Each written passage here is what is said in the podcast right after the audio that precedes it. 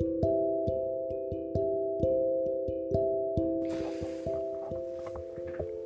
Hello there, and welcome to Mishnah Day, which is a Ilonish Daniel ben Dever and Shmuel Yob and Chaim Today we're going to be learning Mishnah Dalid of Per Gimel of the Masechta of Brachas. The Mishnah starts off, Baal Kari, a person who came Tame, Mahahar Belibai. He thinks Shema. He doesn't bench, he doesn't like say a bracha before and after Shema. Baal Amazin, and on food, Mavarech Lachav. He only benches, he basically just benches afterwards.